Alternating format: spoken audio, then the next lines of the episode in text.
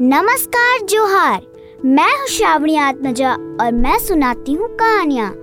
आज मैं आप सभी के लिए एक कहानी लेकर आई हूँ, जिसका शीर्षक है जूते। तो चलिए कहानी सुनते हैं। एक दिन एक बुज़ुर्ग डाकिये ने एक घर के दरवाजे पर दस्तक देते हुए कहा, चिट्ठी ले लीजिए। आवाज़ सुनते ही तुरंत अंदर से एक लड़की की आवाज़ गूंजी, अभी आ लेकिन लगभग पाँच मिनट तक जब कोई न आया, तब डाकिये ने फिर कहा, अरे भाई, कोई है क्या? अपनी चिट्ठी ले लो। मुझे और बहुत जगह जाना है। मैं ज़्यादा देर इंतज़ार नहीं कर सकता। लड़के की फिर आवाज़ आई।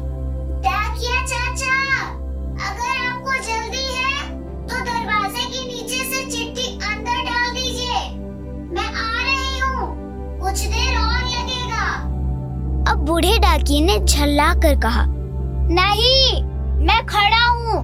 रजिस्ट्री चिट्ठी है। किसी का हस्ताक्षर भी चाहिए। तकरीबन दस मिनट बाद दरवाज़ा खुला। डाकिया इस देरी के लिए खूब झल्लाया हुआ तो था ही। अब उस लड़की पर चिल्लाने ही वाला था।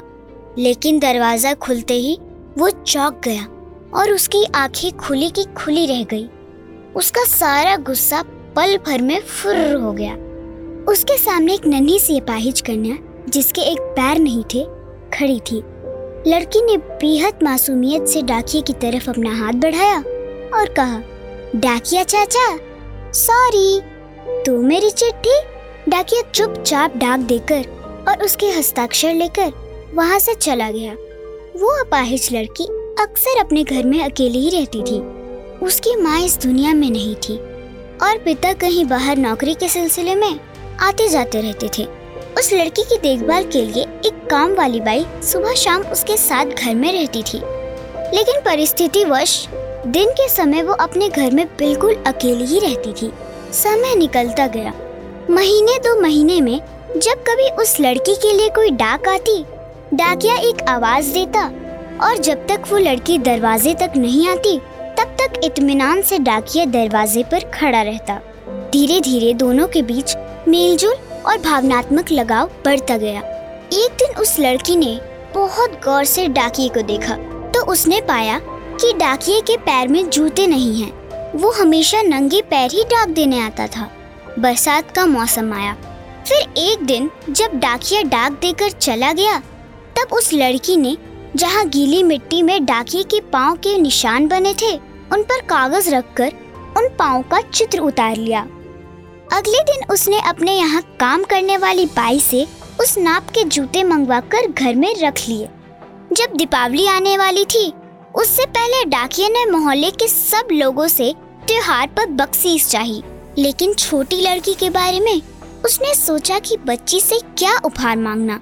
पर गली में आया हूँ तो उससे मिल ही लूँ। साथ ही साथ डाकिया ये भी सोचने लगा कि त्योहार के समय छोटी बच्ची से खाली हाथ मिलना ठीक नहीं रहेगा। बहुत सोच विचार कर उसने लड़की के लिए पाँच रुपए के चॉकलेट ले लिए। उसके बाद उसने लड़की के घर का दरवाज़ा खटखटाया। अंदर से आवाज़ आई, कौन? मैं हूँ गुड़िया, तुम्हारा डाकिया चाचा। लड़की ने आकर दरवाज़ा खोला। तो बूढ़े डाकिये ने उसे चॉकलेट थमा दी और कहा, ले बेटी, अपने गरीब चाचा की तरफ़ से। लड़की बहुत खुश हो गई और उसने कुछ देर डाकिये को वही इंतज़ार करने के लिए कहा। उसके बाद उसने अपने घर के एक कमरे से एक बड़ा सा डब्बा लाया और उसे डाकिये के हाथ में देते हुए कहा, चाचा, मेरी तरफ़ से दीपावली पर आपको ये भेंट है। डब्बा देखकर डाकिया बहुत आश्चर्य में पड़ गया। उसे समझ में नहीं आ रहा था कि वो क्या कहे।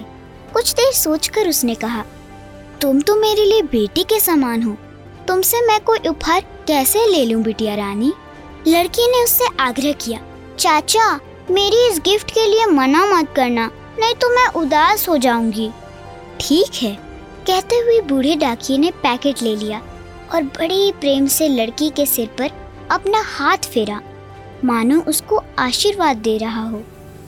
बालिका ने कहा, चाचा इस पैकेट को अपने घर ले जाकर खोलना। घर जाकर जब उस डाकिये ने पैकेट खोला तो वो आश्चर्यचकित रह गया, क्योंकि उसमें एक जोड़ी जूते थे। उसकी आँखें डबडबा गई। डाकिया को यकीन नहीं हो रहा था कि एक छोटी सी लड़की उसके लिए इतना फिक्रमंद हो सकती है। अगले दिन डाकिया अपने डाकघर पहुँचा और उसने पोस्ट मास्टर से फरियाद की कि उसका तबादला फ़ौरन दूसरे इलाके में कर दिया जाए। पोस्ट मास्टर ने जब इसका कारण पूछा तो डाकिये ने वह जूते टेबल पर रखते हुए सारी कहानी सुनाई और भीगी आँखों और रूंधे गले से कहा, सर, आज के बाद मैं उस गली में नहीं जा सकूँगा। उस छोटी सी अपाहिज बच्ची ने मेरे नंगे पाँव को तो जूते दे दिए, पर मैं उसे पाँव कैसे दे पाऊँगा? इतना कहकर डाकिया फूट फूट कर रोने लगा। तो आज की कहानी यहीं तक। अगले कहानी के लिए सुनते रहिए हब हॉपर पे सुना कहानी पॉडकास्ट श्रावणी के साथ। धन्यवाद।